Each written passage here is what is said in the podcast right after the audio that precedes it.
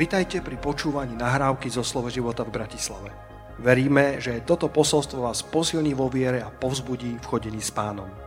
Ďalšie kázne nájdete na našej stránke slovoživota.sk Dovolte mi uh, otvoriť spoločne Sveté písmo a poďme začať uh, v skutkoch, ale ešte predtým, ak môžem poprosiť uh, réžiu, projekciu, že by dala ten prvý slajd, aby sme vedeli, o čom dnes budem hovoriť. A tento slajd uh, hovorí, že úžasná skúsenosť naplnenia Duchom Svetým. O tom dnes chcem hovoriť. Miňo, som dobre v zábere? Či mám sa inak chýba? Dobre som? Dobre. Úžasná skúsenosť naplnenia Duchom Svetým alebo preži svoje osobné letnice. A neviem, či toto môžem povedať, že povedz susedovi, nech sa tak stane. Ak ho nájdeš niekde v rámci týchto limitácií. A vidíš ten, ten pohár, ktorý preteká v hojnosti a my veríme, že že existuje tzv.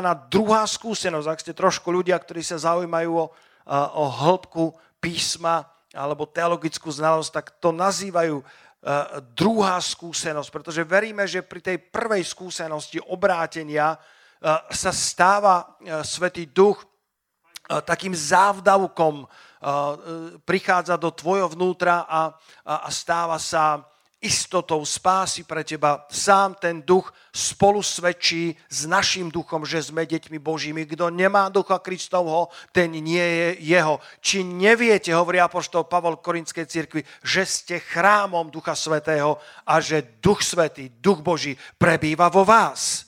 Ale potom ešte existuje druhá skúsenosť, pretože čítame v skutkoch vo 8. kapitole, že tam tí ľudia v Samárii, ktorí boli autenticky spasení, prijali pána, dokonca boli pokrstení vo vode, keď tam prišli tí apoštoli z Jeruzalema, tak povedali, či máte Svetého Ducha, či ste prijali Svetého Ducha, či ste dostali Svetého Ducha.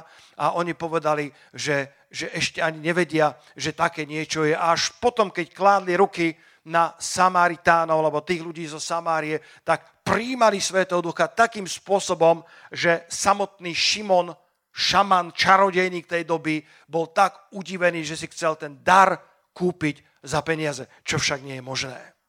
Takže veríme, že existuje druhá skúsenosť, skúsenosť, ktorá nasleduje po skúsenosti obrátenia a že môžeš prijať tzv. naplnenie alebo e, zmocnenie alebo krst Ducha Svetého. A dnes budem hovoriť o troch myšlienkach, ktoré predchádzajú tomuto naplneniu Duchom Svetým. Dnes sú letnice a všetci povedia haleluja, alebo Turice, a, a neviem ako to, Pentekost, alebo Pietidesiatnici. Dobre, hovorím? Šavot. A, alebo Želenošventkovi po polsky, akokoľvek poviete. Ale je to, je to veľký sviatok, židovský sviatok, ehm, je to sviatok žatvy zároveň, je to 50 dní po Veľkej noci a tu nachádzame v skutkoch jeden. Poďte, listujte vo svojich, vo svojich Apple príjimačoch alebo vo svojich Bibliách. Budeme sa pohybovať v skutkoch Apoštolov. Dnes mám celkom veľa veršov, nie na všetky budeme mať časy otvoriť, niektoré budem citovať. Ak si zvyknete robiť poznámky, veľmi odporúčam, zvlášť vy, ktorí máte hlad po Svetom duchu a hlad po krste a darok Svetého ducha. Neviem, či ste takí ako ja, ktorí stále ešte máme hlad po Svetom duchu, ešte stále máme hlad po duchovných daroch, ešte stále veríme, že církev Božia môže byť plná Ducha Svetého. Tvoj život môže byť naplnený Duchom Svetým. Bratia a sestry, ja som nadšený. Je to v poriadku. Ja som nadšený nie preto, že by som bol nadšený vo svojej osobnosti, ale preto, že Svetý Duch mi dáva radosť, ktorá je nevysloviteľná, oslávená. Halelúja. A to prvé, čo chcem povedať, ak chceš prežiť svoje osobné letnice, a budem citovať môjho pána, budem citovať pána Ježiša, dnes vás chcem zoznámiť s mojim najlepším priateľom, pánom Ježišom, Svetým duchom a nebeským Otcom. Halelúja. Dnes vám nehovorím z kancla ako teológ, ale asi áno, budem takisto dobrým apologétom, budem takisto obhajovať túto pravdu z písma a dnes k vám budem hovoriť aj ten, ako ten, ktorý pozná Svetého Ducha. A pán Ježiš hovorí v prvej kapitole, to je sám o sebe fantastický príbeh, kedy, kedy vstal z mŕtvych a, a 40 dní sa im ukazuje. V prvej kapitole od verša 4 môžeme čítať. A zhromažďujúca s nimi prikazoval im, aby, aby neodchádzali z Jeruzalema, ale aby čakali zaslúbenie Otcovo, o ktorom zaslúbení ste vraj počuli odo mňa, totiž, že Ján krstil vodou, ale vy budete pokrstení Svetým duchom už o nie mnoho dní. Verš 3 to hovorí, že sa im zjavoval živý po svojom utrpení mnohými dôkazmi, ukazujúca im 40 dní a hovoriac s nimi o Božom kráľovstve. To bola biblická škola. Ktorý, ktorý z vás by ste sa prihlásili na takúto biblickú školu? S Ježišom Kristom ako jediným učiteľom 40 dní a on vás učí ako živý, ten, ktorý bol mŕtvý, ale živý, o Božom kráľovstve. Keby som si mohol vybrať, kde chcem byť spustený v histórii, toto by bolo jedno z miest, kde by som chcel byť spustený na 40-dňovú biblickú školu. Učeníci mali spadnutú sánku 40 dní. Ten, s ktorým 3,5 roka chodili a bol ukrižovaný. Videli ho mŕtve telo. A potom na tretí deň slávne vstal z mŕtvych a po 40 dní sa živý ukazoval svojim učeníkom a učil ich o Božom kráľovstve. Myslím si, že apoštol Peter bol ako ten dostijový kôň v tom štartovacom boxe. Pane, tak toto, ak je pravda, ja to poviem celému svetu. Toto, ak je naozaj všetko tak, tak, tak ja to poviem každému človeku. A predsa pán Ježiš im hovorí v tom verši 4 a 5, prikazoval im, aby ešte neodchádzali z Jeruzalema, napriek tomu všetkému, čo počuli, ale aby čakali zasľúbenie Otcovo, o ktorom počuli, aby očakávali, čo otec prislúbil, hovorí Botekov preklad, aby očakávali splnenie otcovo prísľubu, o ktorom ste odo mňa počuli, a to totiž, že Ján krstil vodou, ale vy budete pokrstení Svetým duchom už o niekoľko dní. To prvé, o čom dnes chcem hovoriť, je, že potrebujeme očakávať na Svetého Ducha potrebujeme očakávať na pána. Očakávanie ako niečo, očakávanie ako umenie, ktoré sa stratilo z cirkvy.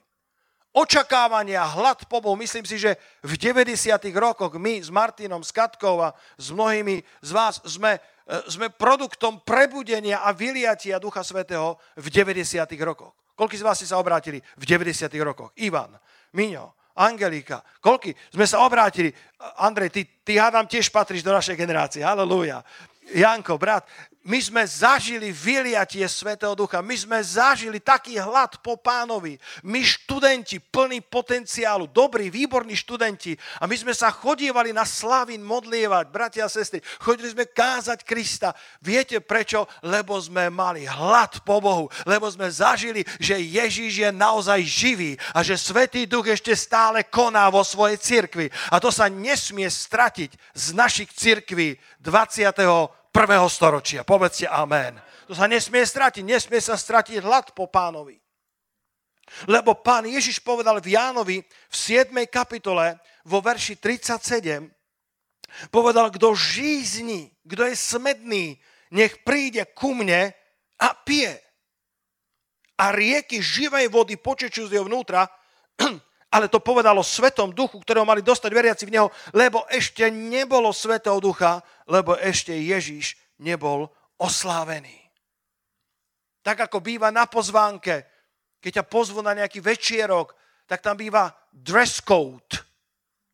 Že či už máš prísť casual, oblečený len, len bežne, alebo vo fraku, alebo dress code, že biela kravata, alebo biely motýlik, alebo, alebo šaty pod kolena. Býva na tej pozvánke nejaká podmienka. A tak pán Ježiš nás pozýva na večierok vyliatia Svetého Ducha, bratia a sestry. A jedinú podmienku, ktorú dáva, je, aby si prišiel so smedom a so žízňou po ňom. Halelúja. Nemusíš byť nábožný človek. Nemusíš byť dlho zachránený. Nemusíš byť absolvent biblickej školy. Jediná, jediná podmienka, s ktorou ťa volá na párty Svetého Ducha, na večierok s pánom, je, že ten, kto je smedný, ten, kto žízni, nech príde ku mne a pije. A potom povedal o riekach života, o riekach živej vody, ktoré počečú z tvojho vnútra, ale to povedal o Svetom Duchu, lebo ešte si pán Ježiš nedal high five s Duchom Svetým, až potom, keď zomrel a vystúpil na, nebes, vystúpil na nebesia, posadil sa po pravici Otca v nebesiach, dali si high five a Svetý Duch zostúpil na túto zem. A dnes je to pre každého jedného z nás. Môžeš byť naplnený Duchom Svetým. Halelúja. To prvé je moc očakávania. Moc očakávania. Aj ty si pozvaný na vyliatie Svetého Ducha. Jediná podmienka je príť smedný. V Rusku, kde má slovo života okolo 450 zborov, tak to kedysi nazývali, že mafiánske prebudenie, pretože toľko z pastorov a lídrov, ktorí, sa, ktorí vedú tie zbory, boli bývalí mafiáni. Ale vďaka pánovi Boh ich spasil. A dnes uh, sú to pastieri a apoštoli a služobníci Boží. Taký hlad po pánovi tam bol. V decembri roku 1900 bola jedna malá biblická škola, ktorú viedol Charles Parham v Topeke, v Kansase.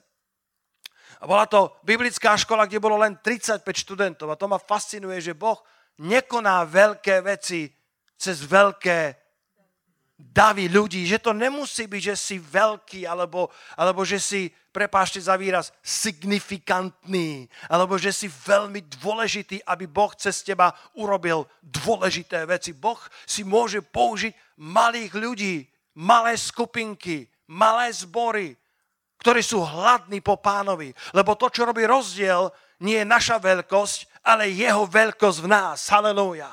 To, čo robí rozdiel, nie je to, že my musíme urobiť niečo, aby sme sa kvalifikovali. On urobil všetko preto, aby sme boli kvalifikovanými nositeľmi Svetého Ducha.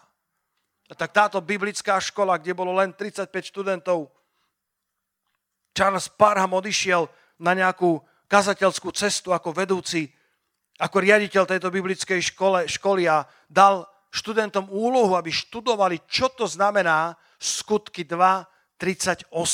Možno to daj na obrazovku, Janka. Že, že čo znamená ten výraz, lebo to sú tie tri myšlienky, ktoré hneď na letnice Peter vo svojom prvom kázaní vložil do tohto verša. Keď ľudia boli hlboko dotknutí a dojatí, tak Peter im povedal, činte pokánie. To je to prvé, čo potrebuješ urobiť, keď počuješ slovo pánovo. Činiť pokánie, obrátiť sa, tá, tá metanoja, tá zmena zmýšľania, kedy uveríš Pána Ježiša Krista. Potom sa máš dať pokrstiť jeden každý z vás na meno Ježiša Krista na odpustenie svojich hriechov. A to tretie, dostanete dar Svetého Ducha. A on im dal úlohu, skúmajte, lebo oni nevedeli presne, čo znamená tento dar Svetého Ducha. A tak títo študenti sa modlili s horlivosťou, s hladom po pánovi, so žízňou, po tom, že ak to máš pre nás aj dnes, ak máš pre nás tento dar aj dnes, ak existujú duchovné dary aj dnes, páni, my to veľmi chceme od teba. A potom priam symbolicky a prorocky 1. januára 1901 na začiatku 20. storočia bola jedna pani, Agnes Ozman. Môžeš prosím ukázať ten druhý slajd. Agnes Ozman, ktorá vtedy mala 30 rokov, ktorá, keď prišiel Charles Parham a, a modlil sa za týchto študentov, tak ako prvá zažila v tom 20. storočí naplnenie Svetým duchom. A toto je jej vyznanie, jej citát, jej popis skúsenosti. Každý z nás môžeme mať vlastnú autentickú skúsenosť s krstom, s naplneným Duchom Svetým, ale dovolte mi prečítať ako to zažila Agnes Ozman. Povedala, bolo to, ako by na mňa niekto položil ruky. Duch Svetý na mňa zostúpil a začala som hovoriť neznámym jazykom oslavujúc Boha. Hovorila som niekoľkými jazykmi a vždy, keď som hovorila novým dialektom, bolo to znateľné. Prežívala som nádhernú radosť slávy, po ktorej moje srdce tak veľmi túžilo a hĺbku pánovej prítomnosti, ktorú som dovtedy nepoznala. Bolo to ako by živé vody vytekali z môjho najhlbšieho vnútra. Halelúja! Toto je svedectvo tejto akejsi lastovičky, tejto prvej sestry 20. storočia, ktorá takto zázračne, takto nadprirodzené, bez toho, že by to mala s kým porovnávať, okrem toho, čo môže porovnávať vo Svetom písme, takto zažila naplnenie Duchom Svetým a hovorila perfektnou čínštinou. To sú tie glosolálie, ak by ste chceli poznať ten teologický slovník. Hovorila po čínsky tri dní, tak bola naplnená Duchom Svetým, že ani len anglicky hovoriť nemohla a hovorila tri dní po čínsky. A noviny, kolportéry po, celom, po celých mestách mali vo svojich rukách uh, uh, večerné správy alebo rané správy a kricali, letnice sa vrátili na svet, letnice sú znova tu. Povedzte aleluja.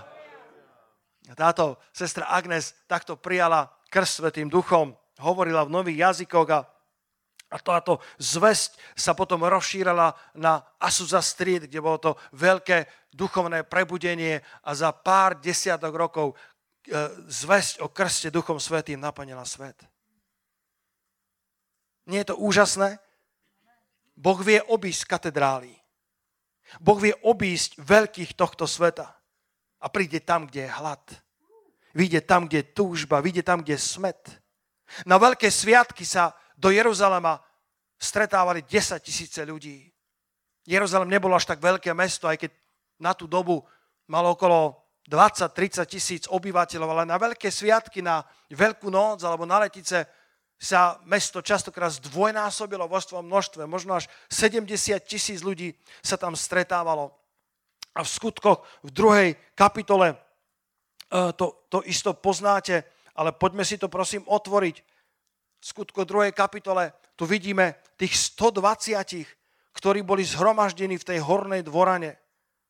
To je ten 50. deň po Veľkej noci, verš 1 a keď sa už doplňoval 50. deň po Veľkej noci, totiž deň letníc, boli všetci jednomyselne spolu a zrazu povstal z neba zvuk, ako zvuk nesúceho sa silného vánku a naplnil celý dom, kde sedeli. A ukázali sa im rozdeľujúce sa jazyky, ako čo by jazyky ohňa. A sadol na jedného každého z nich. A zrazu boli všetci naplnení Svetým duchom. A zrazu boli všetci naplnení Svetým duchom. A začali hovoriť inými jazykmi tak, ako im Boží duch dával vysloviť sa. Zrazu boli všetci naplnení Duchom Svetým. Zrazu boli všetci naplnení Svetým Duchom. Halelúja. Toto je letničná nedela, priatelia. Toto je nedela, kedy Svetý Duch sa znova vylieva na svoju církev. A tak, tak čítame, že pán ako keby obchádza tie 10 tisíce a nachádza tu 120 bezvýznamných ľudí v očiach tohto sveta, ktorí sa zhromažili v hornej dvorane a očakávali, tak ako im to pán povedal, aby očakávali, čo otec prislúbil, aby očakávali splnenie otcovho prísľubu. Či ešte stále očakávame na hnutie Svetého Ducha v našich zboroch. Či ešte stále očakávame, že Svetý Duch prebýva vo svojej cirkvi. Môžem to mať nejakého svetka, ktorý povie radosné amen na to. Žiadna církev nemá patent na prebudenie. Ani naša. Tam, kde sa stratí hlad, tam sa stratí pomazanie. Tam, kde sa stratí žízeň, tam sa stráca Božia prítomnosť. Ale znova chcem roznietiť v nás hlad. Znova chcem roznietiť v bratia a sestry v tomto zhromaždení aj vy, ktorí ma počúvate, aby ste sa znova primkli k pánovi, aby ste ho znova hľadali, znova ho ľúbili. Aby ste znova túžili po ňom vo svojich modlitevných komórkach. Keď Peter zlyhal, pán Ježiš sa ho nepýtal nič iné, len sa ho opýtal, či ma miluješ. Či ma miluješ viac ako títo. Halelúja. Pán znova chce, aby sme boli zalúbení do ňoho. Aby sme ho znova milovali tou prvou láskou, vášnivou láskou. Tou láskou ako zamilovaní. Niekoľko zamilovaných máme v tomto zhromaždení? Tie ruky išli pomaly hore. Koľko sú tu zamilovaní? Aj nohu mám zvíjať, nie? Oj, oj, oj. Halleluja. Niektorí z vás tomu rozumiete veľmi dobre práve v tomto čase, kedy vaše srdce je naozaj zalúbené. Boli to ako tí dvaja, ktorí cestovali autom a už boli pár rokov spolu a niekedy je také, že keď ste spolu nejaký čas, tak sa možno vytráca iskra. Nemalo by to tak byť, ale môže sa prihodiť, že ten ohník, ktorý horel veľkou intenzitou, pokiaľ si zabudol prikladať polienka, tak aj ten najväčší oheň môže strácať svoju intenzitu. A tak, ako bolo ticho v aute a manžel išiel po diálnici a manželka vedľa neho, tak jemne sa ozvala a hovorí, miláčik, ešte stále ma ľúbiš? To pre nás mužov sú ťažké otázky niekedy, že? Bratia, dávam jedno poradenstvo zadarmo, nemusíte platiť. Keď sa ťa manželka spýta, či ju ľúbiš, tak nepovedz, nepovedz, však som ti to povedal na svadobnom obrade. Jeden manžel tak povedal, odpovedal, miláčik, však pred desiatimi rokmi som ti to povedal na svadobnom obrade a pokiaľ by sa niečo zmenilo, dám ti vedieť. tak ona povedala, či ma stále ľúbiš a a ten muž povedal, jasne, že áno, stále ťa ľúbim. A potom sa po pár sekundovom tichu znova k nemu primkla a hovorí, a býval čas, keď sme takto išli autom, že, že sme sa aj k sebe privinuli a že sme sa aj pohľadili. Manžel oči takto, lebo nevedel, manželia nevedia, ako zareagovať. A potom hovorí, však v poriadku, však ja som stále na tom istom mieste. Ja som nezmenil svoju pozíciu, nože sa priviň, nože sa pritul. Taký nádherný obraz o našom pánovi. On je stále na tom istom mieste. On je stále hodný toho, aby si sa privinul k nemu. On je stále hodný toho, aby si povedal, pane, ty vieš, že ťa mám rád. Pane, ty vieš, ako Peter, nie ako ten pyšný, hrdý apoštol, ktorý, ktorý, ktorý povedal, ktorý povedal, pane, keby ťa všetci zapreli, ja ťa nikdy nezapriem. Ktorý povedal, pane, keby všetci od teba odišli, ja som ochotný aj na smrdí s tebou. Ale teraz to bol zlomený Peter, ktorý, ktorý povedal, povedal, pane, ja ťa ľúbim a, a ty aj tak všetko vieš, ty vieš, že ťa mám rád. A pán Ježiš povedal, tak potom pas moje ovečky, staraj sa o moju církev. Milovaní, nože sa znova privíďme k nášmu pánovi. Nože máme znova očakávanie na Svetého Ducha. Lebo ak máme prítomnosť, inak poviem, ak máme vo svojich životoch moc jeho prítomnosti, potom budeme mať aj prítomnosť jeho moci. Neexistujú žiadne skratky. Ľudia chcú moc, ktorú mala prvá církev, ale nejdu cestou, ktorou išla prvá církev. Ak chceš mať moc, ak chceš mať prítomnosť jeho moci, musíš mať najprv moc jeho prítomnosti. Musíš ho hľadať, musíš očakávať na ňo. Tak ako pán Ježiš povedal týmto prvým 120 po 40, 40-dňovom intenzívnom vyučovaní Božieho slova mali 10-dňové hľadanie pána nevedeli presne, čo majú očakávať. Len im povedal, príde to zasľúbenie, to prislúbenie Otcovo, o ktorom ste počuli, totiž že Ján krstil vodou, ale vy budete pokrstení, ponorení, naplnení Svetým duchom už o nie mnoho dní. A tak tam boli zhromaždení po 10 dní a, a, a hľadali pána, boli jednomyselní, modlili sa, chválili pána, spomínali na časy s pánom Ježišom, pretože on to po tých 40 dňoch oblak ho podňala, odchádzal do neba a 10 dní tam boli zhromaždení v očakávaní. Jednomyselne spolu. A potom verš 2 hovorí, že zrazu povstal z neba zvuk. Ako zvuk nesúceho sa silného vánku a naplnil celý dom, kde sedeli. Slzy mi stekali po lícach včera, keď som o tom rozmýšľal. Pane, či ťa ešte stále očakávame. Či ešte stále, pane, po tebe túžime, tak ako my v 90. rokoch, my študenti s obrovským potenciálom, s mnohými záujmami života a my sme si dali modlitbu ako prioritu. Ani neviem, ako sa to stalo, ale tuto niečo hlboké pán urobil v nás. To nebolo, že by nám niekto kázal nejaký starší zboru alebo nejaký senior pastor, ale v nás bola túžba, v nás bolo očakávanie v nás bola realita živého spasiteľa. Povedzte haleluja. Tu sa môže kričať haleluja. Viem, že je to pre niektorých z vás nová skúsenosť, ale toto je živá církev, živého Boha. Haleluja. A tak sa modlím, pane, aby táto túžba, táto vášeň sa znova vrátila do církvy živého Boha, pretože ty si toho hodný, pane. A druhá myšlienka, eh, nechcem hovoriť dnes dlho, aby sme sa mohli aj modliť, krst Svetým duchom, alebo toto naplnenie patrí všetkým. Tá prvá bola, že tomu naplneniu predchádza očakávanie. A tá druhá je, že tento dar Svetého Ducha, to budú také synonymá, ktoré budem používať.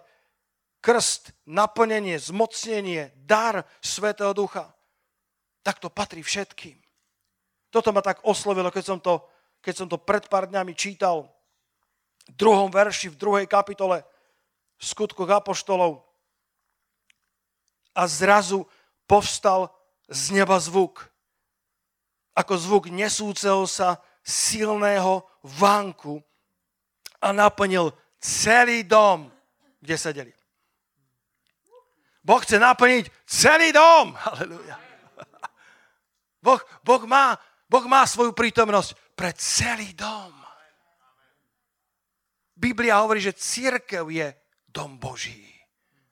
Verím, že tu prorocky k nám hovorí, že toto naplnenie je pre celý dom. A potom čítame, že boli všetci naplnení Svetým duchom a začali hovoriť inými jazykmi. Nebol nikto vynechaný. Dokonca aj Mária, matka Ježišova, bola v tomto zástupe 120. Aj ona hovorila v jazykoch. Vedeli ste? Naša sestra, aleluja. Aj ona hovorila, v prvej kapitole sa dočítate e, o pár prominentných ľudí, ktorí boli medzi tou 120 a medzi nimi bola aj Mária, matka Ježišova. Všetci boli naplnení Svetým duchom. Počúvaj niekoľko myšlienok. Naplnenie duchom je aj pre intelektuálov či nábožných ľudí. Saul Starzu, skutky 9. kapitola, nový zákon, nová zmluva má 5 záznamov o naplnení Duchom Svetým. Nemám čas pre všetkými podrobne, ale, ale len pár myšlienok. Saul Starzu, ktorý bol intelektuál par excellence, bol vychovaný pri nohách Gamaliela, čo bol Oxford tej doby. Najlepšia univerzita, ktorú mohol dostať. A zároveň to bol človek, ktorý bol tak nábožný, že sa tým píšil a, a povedal, ja som Hebrej z Hebrejov, ja som farizej farizejov. Ak je niekto farizej, tak ja som farizej farizejov. Bol to, bol to vzdelaný človek, pravdepodobne člen parlamentu Sanhedria v veľmi rannom veku. Bola to smotánka tej doby po intelektuálnej a náboženskej stránke. A keď sa mu pán zjavil v skutkoch v 9. kapitole a on vo svojej píche a vo svojej vo svojej nabobtnanosti a vo svojej, vo svojej, vo svojej drzosti až arogancii išiel na tom koni, aby zajal všetkých veriacich, ktorí boli tej cesty. A pán Ježiš sa mu zjavil to svetlo z neba, ho zhodilo do prachu pokánia. Vďaka pánovi za prach pokánia. Kto na to povie amen? Vďaka pánovi, že sme padli zo svojho sedla pýchy. To neznamená, že vzdelanie je zlé. To neznamená, že intelekt je zlý. Pán Boh to dal ale, ale nesmie nám brániť v tom, aby sme prijali tú pravdu Evanielia, aby sme prijali moc Svetého Ducha. A tak Pavol padá zo svojho, zo svojho konia alebo zo svojej ťavy, eh, ako išiel na ceste do Damašku. Jeho, jeho oči sú oslepené tým slnkom a obráti sa, ale zostáva slepý a potom skutky 9.17 skutky 9.17 hovoria, že vtedy odišiel Ananiáš, ktorému pán povedal prorocky, že je tu služobník, je tu človek, ktorý ma hľadá, Saul z Tarzu a Ananiáš vedel, že to je ten trízniteľ, mučiteľ a prenasledovateľ cirkvi, tak sa zlakol, pretože, pretože si povedal, pane, neviem, či vieš. Koľko z vás ste sa tak niekedy modlili? Pane, neviem, či vieš, že tento prenasleduje církev a ty ma k nemu posielaš, ale pán mu dal veľmi presnú inštrukciu a povedal, že býva na ulici priama. Možno, že sa bojíš všetkých 5G sietí a veľkého brata, Pán Ježiš vie o všetkom, haleluja. Ten má iné GPS. Ten vie presne, kde sa nachádzaš a má len dobrý plán pre tvoj život. Býva na ulici, ktorá sa volá priama, choď a modli sa za ňou. A tak odišiel Ananiáš, vošiel do domu, skutky 9.17. A položiac na neho ruky povedal Saule, bratu. Prijal ho za brata, napriek tomu, že mal ešte otázky. Prijal to, čo mu pán jenom povedal. Saule, bratu, pán ma poslal. Ježiš, ktorý sa ti ukázal na ceste. Saul vedel, že tento človek musel hovoriť s tým pánom, ktorý sa mi zjavil, pretože to som, to som ešte nedal na Instagram, to ešte nemám na Facebooku. A on predsa vedel, že Ježiš sa mi ukázal na ceste, ktorou si išiel sem. A pán ma poslal, aby si prezrel a bol naplnený Svetým duchom. A tak položil na ňu ruky, ešte nebola korona, položil na ňu ruky a hneď mu spadli z očí ako čo by šupiny a zase videl.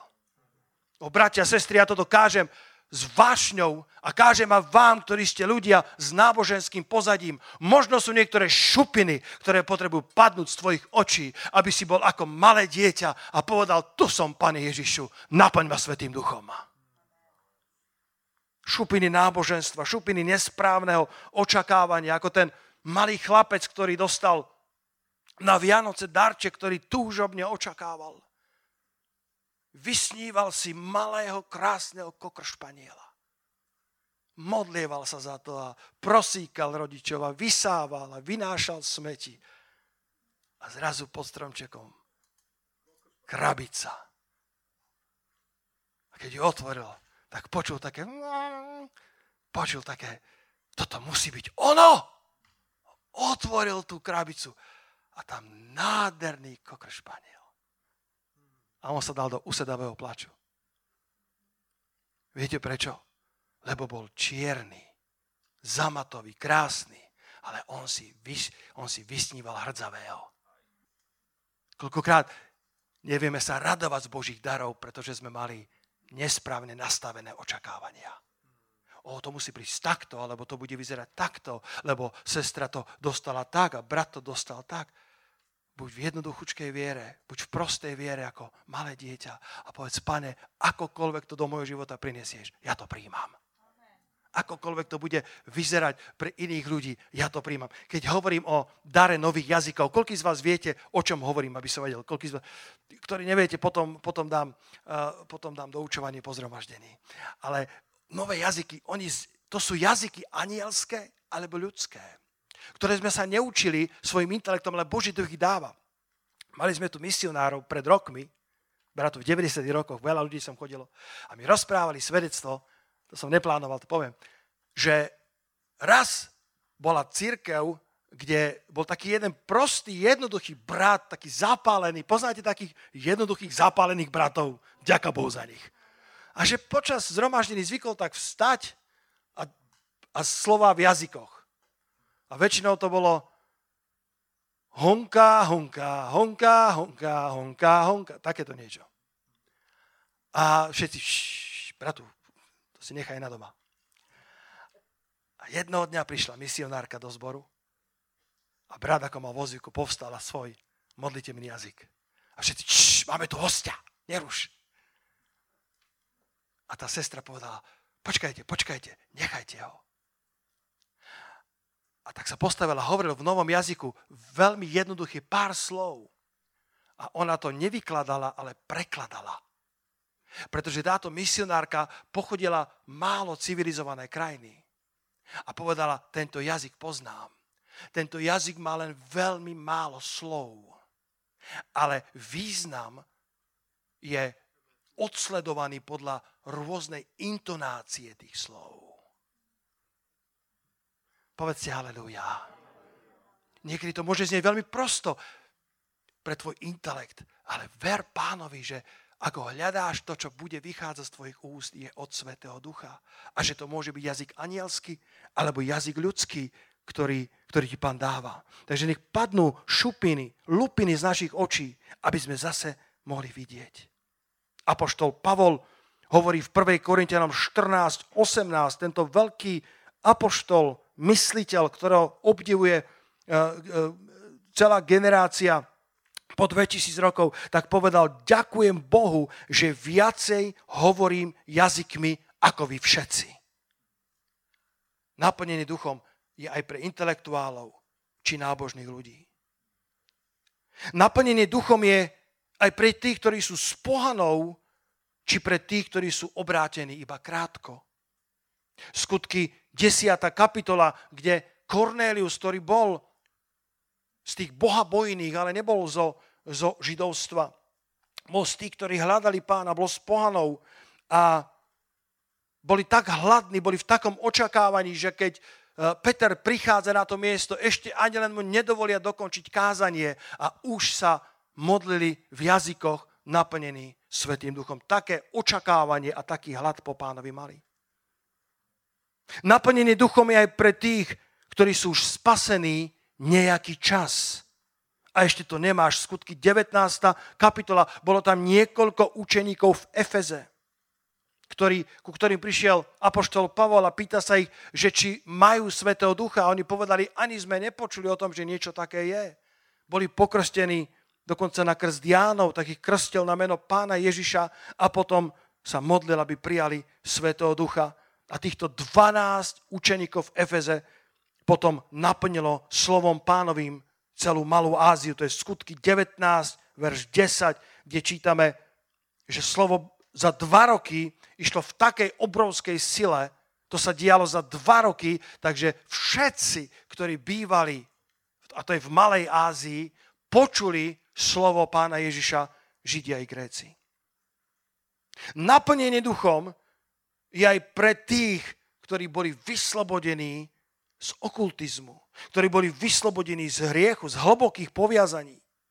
Ako skutky 8, tí v Samárii, ktorý, ktorých čarodeník Šimon privádzal až do úžasu svojimi divmi, ktoré konal cez rôzne zaklínadlá.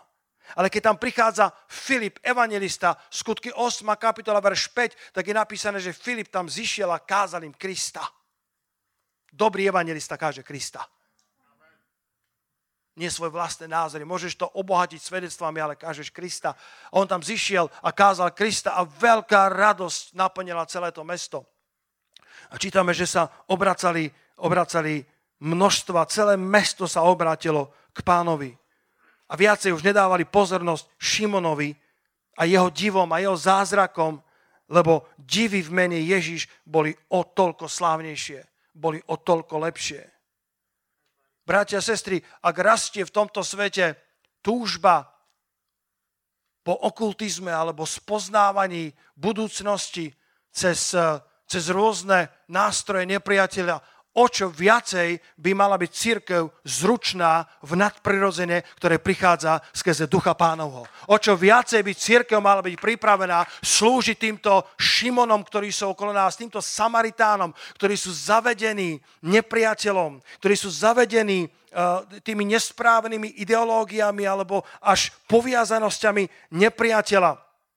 Tak ako tí dvaja, koľký z vás ste študenti písma, koľký z vás milujete Božie slovo? Koľký z vás viete, ako sa volali tí dvaja čarodejníci, šamani, ktorí boli vo faraónovom dvore, pri faraónovi? Janes a Jambres. To je 2. Timotovi 3.18. Krásne spracovanie o Možišovi kreslené, kde, kde prichádza Áron a Mojžiš, aby v tom obrovskom paláci premenili uh, tú palicu na hada a títo dvaja koumáci, jeden vysoký a tenký a druhý maličký a široký, my vieme, že sa volali Janes a Jambres, tak, tak taká, taká pestička je tam nádherná a oni tam spievajú, keď vidia Árona s Mojžišom, tých jednoduchých židov, ktorí prišli z púšte, nevzdelaných, prišli do, do, do impéria tej doby, do, do Egypta, ktoré bolo, ktoré bolo veľmocou po každej stránke a oni tam prišli s palicou z púšte a robili divy. A tento Janez a Jambres začali spievať. Teď si hraješ s veľkými. A, a chceli ukázať tú show, že oni sú tí veľkí a, a teraz si vstúpil do hry s veľkými. Ale bratia a sestry, dobre ma počúvajte. Ten skutočne veľký je Ježiš Kristus z Nazareta. Halelúja. To je ten skutočne veľký a, a my sa nemáme za čo hambiť. My sa nemáme prečo uťahovať. Mojžiš a Áron nakoniec konali divia zázraky, ktoré ďaleko prevýšili Janesa a Jambresa. Čítame Exodus 8, verš 18 a 19, že tí vedomci, tí, tí, tí čarodinici, šamani, akokoľvek to nazveš, svojimi kúzlami urobili tiež, aby vyviedli vši, ale nemohli. Niektoré zázraky dokázali pre, pre mladú generáciu, poviem, fejkovať. Niektoré zázraky dokázali napodobňovať, ale pri všiach už viac nemohli, ale vši prišli na všetkých ľudí, aj na všetky zvieratá. A verš 19, vtedy riekli vedomci faraónovi, toto je prst Boží. Bratia a sestry, ak nepriateľ dokáže napodobňovať niektoré divy a zázraky, náš Boh je oveľa väčší Boh, náš Boh je oveľa slávnejší Boh, náš Boh sa nenechá limitovať nepriateľovou mocou. Tam, kde nepriateľ končí, náš Pán iba začína. Halelúja. Povedal, to je Boží prst. A Janez a Jambres, 2. Timoteovi 3, 8 a 9, pardon, 2. Timoteovi 3, 8 a 9 hovorí, že ich nerozum bol zrejmý, tak ako nakoniec i všetkých, ktorí budú nasledovať tieto prázdne učenia, tí, ktorí sa budú stavať proti pravde, tí, ktorí budú skazení na mysli, nedokázaní čo do viery, ďalej nepostúpia, lebo ich nerozum bude zrejmý všetkým, ako bol nakoniec zrejmý nerozum aj Janesa a Jambresa ktorí si mysleli, že sa môžu rovnať s Božou mocou, ale prišli po nejaký štvrtý div, po nejaké štvrté znamenie a povedali faraónovi, je nám ľúto, naša moc tu končí, toto už je prst Boží. A Mojžiš s Áronom sa iba rozcvičovali. Halleluja. Ešte boli len na treťom kilometri maratónu. Ale Janez a Jambres už mali svoju cieľovú rovinku. Viac už nevládali. Kto z vás miluje nášho pána Ježiša? Kto z vás verí, že je to mocný král? Halleluja mocný panovník. Z histórie poviem ešte pár myšlienok. Svetý Patrik, ako ho volajú, to je 5. storočie. A, a ako 16-ročný bol z Anglicka, myslím, že bol v škótskej časti Anglicka, bol unesený írskymi pirátmi do, do otroctva. Poznáte Patrika? Počuli ste o tom veľkom sviatku, ktorý oslavujú aj tu v Irish pube, častokrát v Bratislave, ale dosť divokým spôsobom, nehodným Patrika. Ale tento veľký apoštol uh, bol 16-ročný a jeho, jeho otec, aj starý otec, boli, myslím, diakonmi alebo prezbitermi cirkvy v 5. storočí. Zápalení kresťania, ale tento mladý tínedžer, ako sám píše vo svojich pamätiach, vo svojich knihách, nepoznal pravého a živého Boha. Neslúžil mu. A piráti e, z e, Írska ho uniesli z jeho, z jeho dobre zabezpečenej, zámožnej a zbožnej rodiny a, a dostal sa do otrostva, kde pásol, myslím, prasatá svojim pánom. A 6 rokov strávil v tom väzení a, a, a tam niekde našiel vieru svojich otcov. Tam našiel vieru v Boha. Niekedy sa stane, že že, že ľudia sa dostanú do ťažkých okolností života. Možno máte mladých ľudí vo svojom okolí, ktorí, ktorí prechádzajú rôznymi búrkami a, a ja sa modlím za to, aby uprostred svojich búrok našli vieru v živého, pravého a jediného pána. Tak ako tento Patrik počas šiestich rokov sa veľa modlieval, bol osamotený, izolovaný, nešťastný, deprimovaný a tam našiel vieru v živého Boha. A potom sa mu zázračne podarilo utiecť späť do svojej krajiny. Veľká radosť, určite sa jeho rodina modlila za toto zázračné oslobodenie. A žil dobrý kresťanský život a potom mal videnie, tak ako ten macedónsky muž. Ak poznáte písmo, tak eh, na základe toho videnia, ktorý Pavol videl aj s Lukášom, aj s celým týmom, tak išli do Európy a tak aj Patrik videl pohanského Íra, ktorého vo videní alebo v snemu pán poslal, aby sa vrátil späť do krajiny, ktorá ho zotročila a bol tam misionárom. Povedzte haleluja na to. A tak Patrik sa vracia s vášňou za Kristom, s láskou k tým, ktorí mu ukradli 6 rokov života.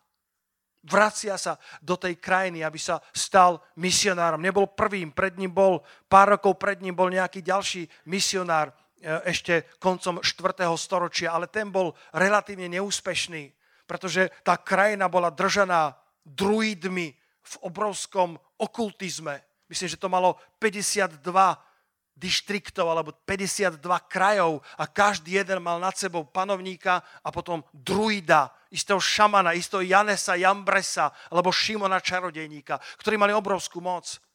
A Patrik prichádza do tejto situácie. Bratia a sestry, nech je akákoľvek temnota okolo nás. Náš pán je stále silnejší. Nech je akákoľvek temnota nad priepasťou. Svete písmo hovorí, že duch Boží sa vznášal oživujúci. A duch Boží sa vznáša oživujúci nad Európou. Duch Boží sa vznáša oživujúci nad Slovenskom. Duch Boží sa vznáša oživujúci nad tvojou rodinou, nad tvojimi patrikmi, ktorí sa možno niekde niekde plácajú medzi prasiatkami, ale Boh má pre nich svoju cestu. Boh má prebudenie na posledné časy a Janes a Jambres, ich nerozum bude znova zrejmý, tak ako začia z Mojžíša a Árona, pretože ďalej nepostúpia, lebo je tu prst Boží, lebo je tu ruka pánova, lebo Boh vylieva zo svojho ducha znova na každé telo. Biblia to tak hovorí, prorok Joel to prorokoval a apoštol Peter zobral v skutkoch 2.17 toto proroctvo a updateoval ho na letničnú skúsenosť a povedal, toto je to, o čom prorokoval prorok Joel, že vylejem zo svojho ducha na každé telo. Vaši synovia a vaše céry budú prorokovať. Vaši starí ľudia, starci, vaši seniori budú mať sny a videnia použijem mládencov, služobníkov, služobníčky a dám vidieť znamenia hore na nebi, divia zázraky na zemi. Bratia, sestry, ja to prorokujem do slovenského národa, že Boh ešte neskončil a že Boh má ešte veľkú moc pripravenú, len je otázka, či bude církev na to pripravená. A ja robím všetko preto ako pastier, modlím sa, postím sa, Chodím vám na skupinky, kde mi vždy pripravia nádherné občerstvenie a ja vždy sklamem, že sa akorát postím. Dívam sa na jednu skupinku, kde som bol v piatok. Ale viete, prečo je to tak? Pretože ja potrebujem pánov dotyk. Ja nie som dosť silný sám sebe. Ja nemám dosť pomazania sám sebe. Jediné pomazanie, ktoré mám, je pomazanie z hora. Halelúja. Církev sa znova potrebuje chopiť pána. Znova sa potrebuje chopiť toho plášťa, ako tá žena s krvotokom. Znova sa chopiť jeho prislúbení. Toho lemu rúcha pretože na tom leme boli tie strapce. A tie strapce symbolizovali Božie prikázania. Tie strapce symbolizovali Božiu pravdu, Boží dotyk. A keď sa len dotkla podolku jeho rúcha, zrazu bola uzdravená. Poďme sa znova dotýkať lemu jeho rúcha. Povedzte halleluja.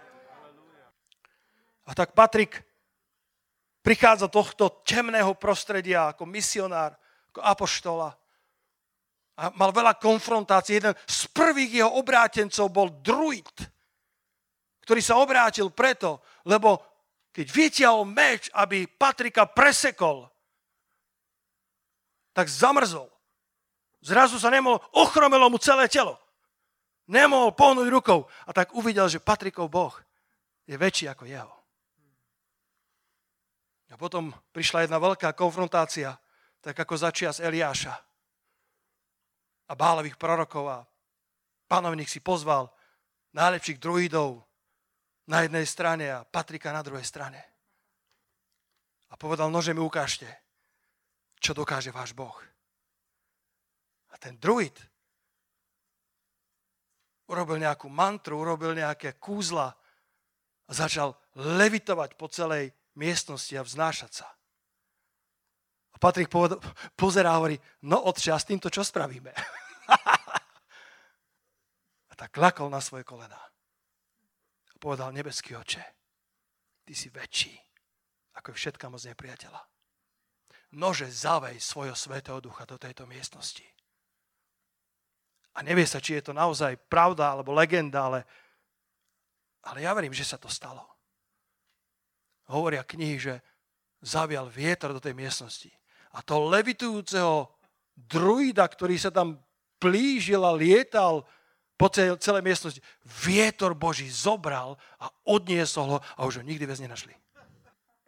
A všetci, všetci tisícnici a všetci veľkí toho mesta padli na svoje kolena a povedali, Patrikov Boh je skutočný Boh.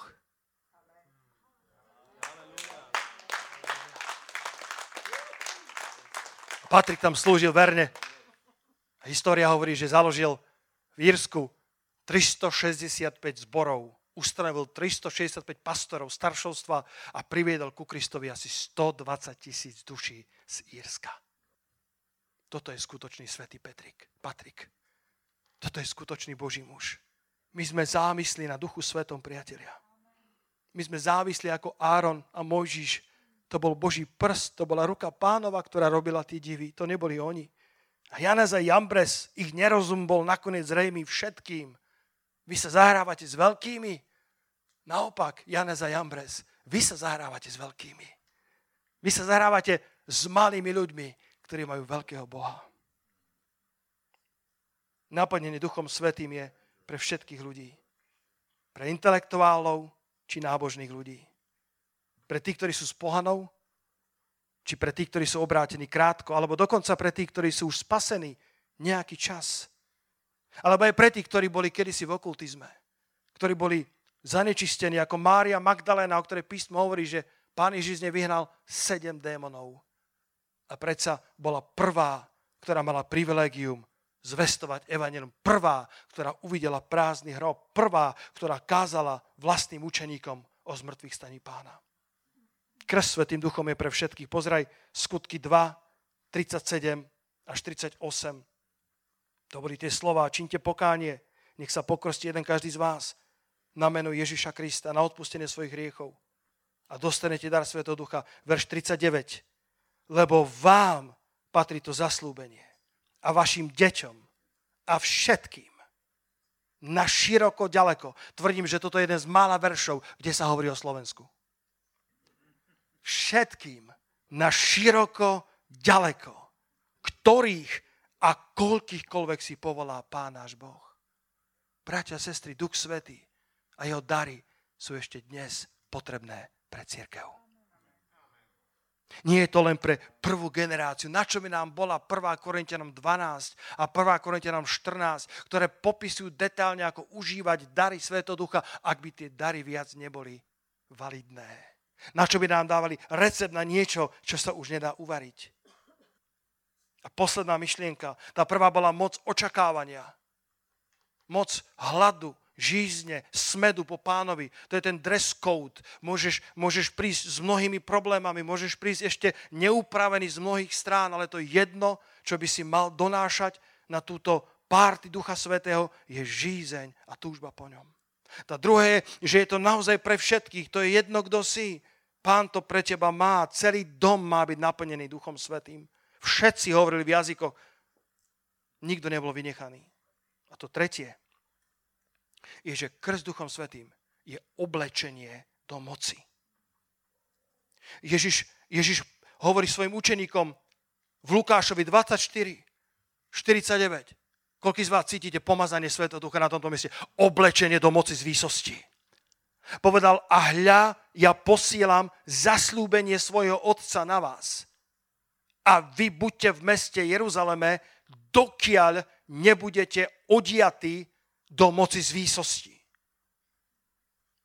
V starej zmluve museli mať kňazi špeciálne rúcho, keď vstupovali do svetine. Čítaj o tom doma v Levitikus v 6. kapitole a v Levitiku 16. kapitole. Tieto dve hovoria o veľmi špeciálnom ruchu. Dokonca museli mať vymenené aj spodné prádlo. Povieš si, to nikto nevidí, ale Boh vidí všetko. Verím, že v novej zmluve pán nám dáva toto špeciálne rúcho, tento nový odev, toto zmocnenie k službe prostredníctvom krstu Duchom Svetým. Lebo sme vtedy odiatí do moci z výsosti. Ak to potrebovala prvá církev, o čo viacej to potrebujeme my. Vôbec si nemyslím, že svet sa zjednodušil. Myslím si, že ešte sa možno viacej skomplikoval. Ľudia majú toľko teórií, toľko ideológií, a ešte stále potrebujeme zmocnenie, aby sme kázali Krista tak, aby slovo prenikalo až do srdca. Skutky 2.37, prvá kázeň, ktorú kázal Petr na letnice. Všimni si, že keď boli zhromaždení v tej hornej dvorane, tak čítame, že sedeli. Čítame, že keď tam boli zhromaždení, tak sedeli. Ale vo chvíli, kedy boli naplnení Svetým duchom, viac nesedeli. Ale postavil sa Peter prostred tých jedenástich zdvihol svoj krivý rybársky prst a začal kázať smelo Krista bez strachu. Začal kázať o Kristovi bez toho, že by bol vzdelaným, vzdelaným zákonníkom, písmákom, tak jeho kázeň obsahuje možno polovicu citácií zo starej zmluvy. A keď, verš 37, a keď to počuli, boli hlboko dojatí až do srdca. A povedali Petrovi a ostatným apoštolom, čo máme robiť, mužovi a bratia. Iné preklady hovoria, že boli zasiahnutí v srdci. Alebo bolesť im prenikla srdce. Alebo bodlo ich to pri srdci. Petrové slova pod pomazaním Svetého Ducha išli oveľa hlbšie, než len do duše. Ale boli hlboko dojatí až do srdca. Niekto raz povedal, že dni zázrakov skončili s apoštolmi. A ja na to odpovedám, dni zázrakov nikdy neboli. Bol iba Boh zázrakov, ktorý sa nikdy nemení. Ešte stále Boh zázrakov, Boh milosedenstva sa chce dotýkať ľudských životov aj dnes. Nebola to len uh, prvá církev, ale dovolte mi na záver zacitovať Môžeš dať na obrazovku Janka Irenea, ktorý bol jedným z najvýznamnejších pastorov, učiteľov Biblie 2. storočia, ktorý žil v rokoch 130 až 200. Mohli by ste čítať o Origenovi, o Tertuliánovi, o Novaciánovi, mohli by ste čítať o mnohých cirkevných otcoch. To bola tá druhá generácia, ktorí hovoria o divoch a zázrakoch, ktoré zažívali vo svojej službe aby sa vedelo, že Svetý Duch nebol iba pre prvú generáciu, ale Svetý Duch je predsa pre všetkých, koľkýkoľvek si povolá Pán Boh, na široko a na ďaleko. A v spise proti hereziám povedal tieto slova Ireneus e, v druhom storočí. Tí, ktorí sú v pravde Ježišovi učeníci, príjmuc od Neho milosť, v Jeho mene činia divy aby priniesli šťastie druhým. Podľa daru, ktorý jednotlivo prijali od Neho. Niektorí naozaj vyháňajú zlých duchov a tí, ktorí boli takto oslobodení, často uveria v Krista a pripájajú sa k cirkvi.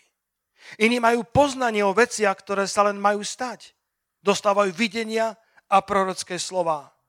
Ďalší ešte stále uzdravujú chorých kladením rúk. Povedzte aleluja ďalší ešte stále v druhom storočí, dávno po smrti Apoštola Jána na Patmose. Ďalší ešte stále uzdravujú chorých kladením rúk. A tí sú naozaj uzdravení. Áno, dokonca aj mŕtvi sú kriesení z mŕtvych a potom ostávajú s nami ešte veľa ďalších rokov. Halleluja! Predstavte si, milovaní, že tam mali niekoľko mŕtvych, ktorí boli vzkriesení a príjmali spoločne večeru pánovu s nimi. To bolo kresťanstvo 1.0. To bolo kresťanstvo originálne, ktoré nebolo obmedzené iba na skutky apoštolov. Keď som bol v Upsale na konferencii, nikdy na to nezabudnem, jeden, jeden boží generál boli sme asi 700 pastorov zhromaždení a jeden boží generál hovorí, otvorte si skutky apoštolov 29. kapitola. A my sme poctivo listovali. Vtedy ešte neboli iPhony. A po chvíľke si počul šum a ticho, lebo sme z úcty k tomu apoštolovi mu nechceli povedať, že sa pomýril, lebo skutky apoštolov majú 28 kapitol. A on sa rozosmial. Hovorí, vy ste mi dobrí pastori. Ako poznáte písmo? Podľa ja som sa nepomýlil. Ja som vám chcel povedať, že je čas, aby sme spoločne písali skutky 29. kapitolu. Halelúja! Lebo tá 28. Pozri sa, ako končí. Tá 28. ako keby jej chýbal záver. Angelika, ak píšeme dobrú esej, tak by mala, mať, mala by mať nejaký začiatok, nejaký úvod, nejaké, nejaké, nejakú drámu, nejaké, nejaké vyvrcholenie, rozuzlenie a záver. Ale skutky 28? Pavol je tu zavretý dva roky v domácom väzení, ale káže Krista. Prichádzajú stovky Židov k nemu, aby počúvali, čo má povedať o tom zmrtvých stalom spasiteľovi. A verš 30 v 28. kapitole a Pavol zostal celé dva roky v byte, ktorý si sám najal a príjmal všetky, ktorí prichádzali k nemu a kázal kráľovstvo Božie a učil o pánu Ježovi Kristovi úplne smele a bez prekážky. Kde je koniec? Bratia a sestry, koniec nie je, pretože my pokračujeme v písaní skutkov Apoštolov 29, ktoré už nikdy nebudú v písme, ale raz sa budú čítať hore na nebesiach. Poďme dať veľký potles pánovi za to. Halelúja. Uh. Poďme sa spolu postaviť. Keď sme hovorili o Iréneovi, dovolte mi jeden jeho citát. Poďte chváliči na pódium. On hovorí, Boh od nás nechce, aby sme ho nasledovali preto, že by potreboval našu pomoc. Ale preto, lebo vedel, že keď ho budeme milovať, staneme sa úplnými. My nejdeme za pánom, pretože by od nás niečo potreboval, ale keď za ním ideme, tak sa konečne človek stáva úplným človekom. Konečne nachádzame zmysel svojho bytia. Modlíme sa. Aleluja. Ďakujeme ti, pane, za odiatie do moci z výsosti, za ten nový, za to nové rúcho, pane, za, za to pomazanie ktoré dávaš na svoju církev aj dnes. Pani, nič z tvojich zázrakov, nič z tvojho milosedenstva nestratilo na sile, na moci. Ešte stále konáš nesmierne viac ako všetci šamani, kúzelníci tohto sveta. Všetci Copperfieldovia, všetci Janesovia, Jambresovia, ako to všetko, čím nepriateľ chce omámiť národy sveta to všetko, čo Šimon čarodejník robil v Samárii, ale prichádza Filip do toho mesta ako zvestovateľ dobrej zvesti, ako posol väčšieho kráľa. A urobil také nádherné divy a zázraky v mene pánovom, že už nikto viacej nemal pozornosť na Šimona. Už niekoho viacej nezaujímalo, čo robí on, pretože to, čo prevádzal pán Ježiš cez Filipa, kedy mnohí chromí boli uzdravení, celá, celá Samária. Biblia hovorí, že radosť pánova naplnila celé mesto. Pane, aj my sme ako Filip, aj my sme ako Áron s Mojžíšom, možno jednoduchí ľudia, ktorí prichádzame do impérií tohto sveta, do palácov tohto sveta. Tí 120 v hornej dvorane, čo sú, čo sú tí 120 v porovnaní s 10 tisícami nábožných, bohatých, slávnych ľudí, ktorí prichádzajú. A predsa ty pozeráš na hlad, Ty pozeráš na žíze, na smet v našich srdciach, pane. A chceš obrátiť Samárie, chceš obrátiť eh, pozornosť ľudí k živému a pravému Bohu. A tak, ako to bolo vtedy, tak to bude aj dnes, že oni ďalej nepostúpia a ich nerozum, tak ako bol zrejmy v čase faraóna, tak bude zrejmy aj v tomto čase. Ale tvoje evanílium nebude zastavené, tvoja sláva, pane, nebude zastavená. Ďakujeme ti za to, že môžeme ísť za tebou Milovaní nože, poďakujte pánovi, že ste boli povolaní, že ste boli zavolaní Kristom. My nejdeme za ním, pretože by on niečo potreboval, že by nezvládal svoje stvorenstvo. Nie, my, my ideme za ním. Boh nás volá za sebou, lebo vie, že keď za ním pôjdeme, konečne nájdeme plnosť. Konečne nájdeme, prečo sme boli stvorení a nájdeme zmysel nášho života.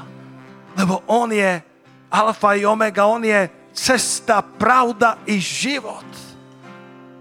To, čo hľadáš, to, čo tvoje srdce trápi. On pozná, on vedel, kde býval Saul z Tarzu. Povedal Anajášovi, choď na ulicu priamo, lebo tam je a hľadá ma.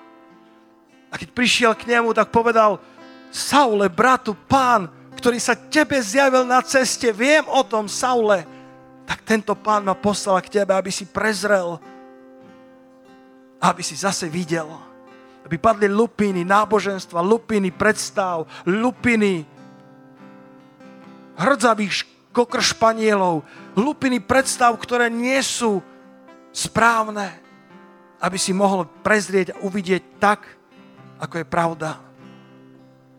Halelúja, ak si na tomto mieste, alebo ma počúvaš cez túto kameru a máš na sebe lupiny, máš na sebe šupiny náboženstva, alebo, alebo bolesť hriechu, Pán Ježiš prichádza kladie na teba ruky, aj keď nie je ľahké klásť ruky dnes na ľudí, ale, ale on na teba kladie ruky. Keď tá žena s krvotokom sa dotýkala pána, preto tak zahambujúco sa chcela schovať, keď sa pýtala, kto sa ma dotkol. Preto tak utekala pred pohľadmi ľudí, lebo bola nečistá a kohokoľvek by sa dotkla, by bol nečistý tiež. Ale vieš čo, tento spasiteľ sveta aj keby si sa vo svojej nečistote, vo svojom zlomení dotkol tohto čistého spasiteľa, on nebude nakazený, ale jeho čistota prežiari tvoju nečistotu. Jeho svetosť, jeho láska prežiari tvoju bolesť. A vy, ktorí ste tu v sále, nože zavrime svoje oči, modlíme sa.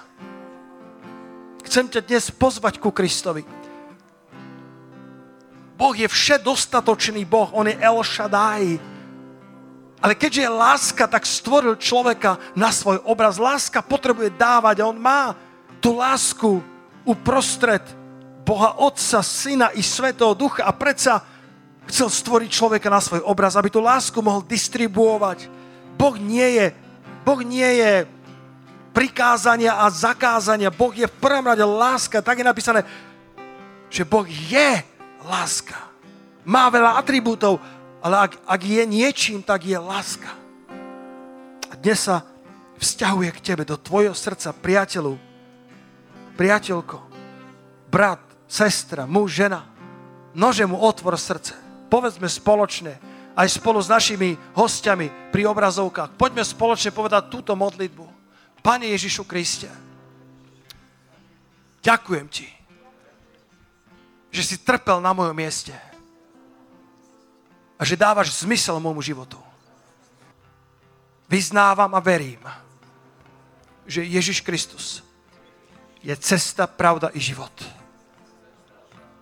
A preto prichádzam k Otcovi skrze Krista. Očisti moje hriechy, moje srdce, zbav ma všetkého zlého a buď môj Pán a Spasiteľ. Verím, že Ježiš je Boží syn a ja som jeho dieťa. Stvor vo mne čisté srdce a naplň ma Duchom Svetým. Poďme zdvihnúť svoje ruky k nebesiam, ak vám to neprekáža. A vy, ktorí ste doma pri obrazovkách. A poďme prosiť o naplnenie Svetým Duchom. Poďme prosiť o naplnenie Svetým Duchom. Halelúja. Odiatie do moci z výsosti. A vy z vás, ktorí ste naplnení, ten pohár môže stále pretekať viac a viac. V Efečovi je napísané, plňte sa Svetým duchom neustále.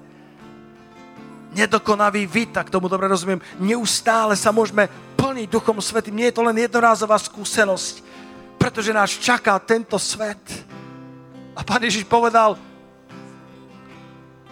neodchádzajte z Jeruzalema, ale čakajte, až dokiaľ nebudete naplnení Svetým duchom a odiatí do moci z výsosti, lebo potom pôjdete a obrátite znova svet na jeho nohy, pretože je obrátený hore nohami. Pôjdete s tou zväzťou lásky a moci aby ste prinášali Krista. Tým, ktorí sú stratení, či sú pohania, alebo sú nábožní. Či sú to ľudia, ktorí sú ďaleko od Boha, alebo blízko. Či sú to ľudia, ktorí sú intelektuáli alebo bez vzdelania. Ježiš Kristus je pre každého človeka.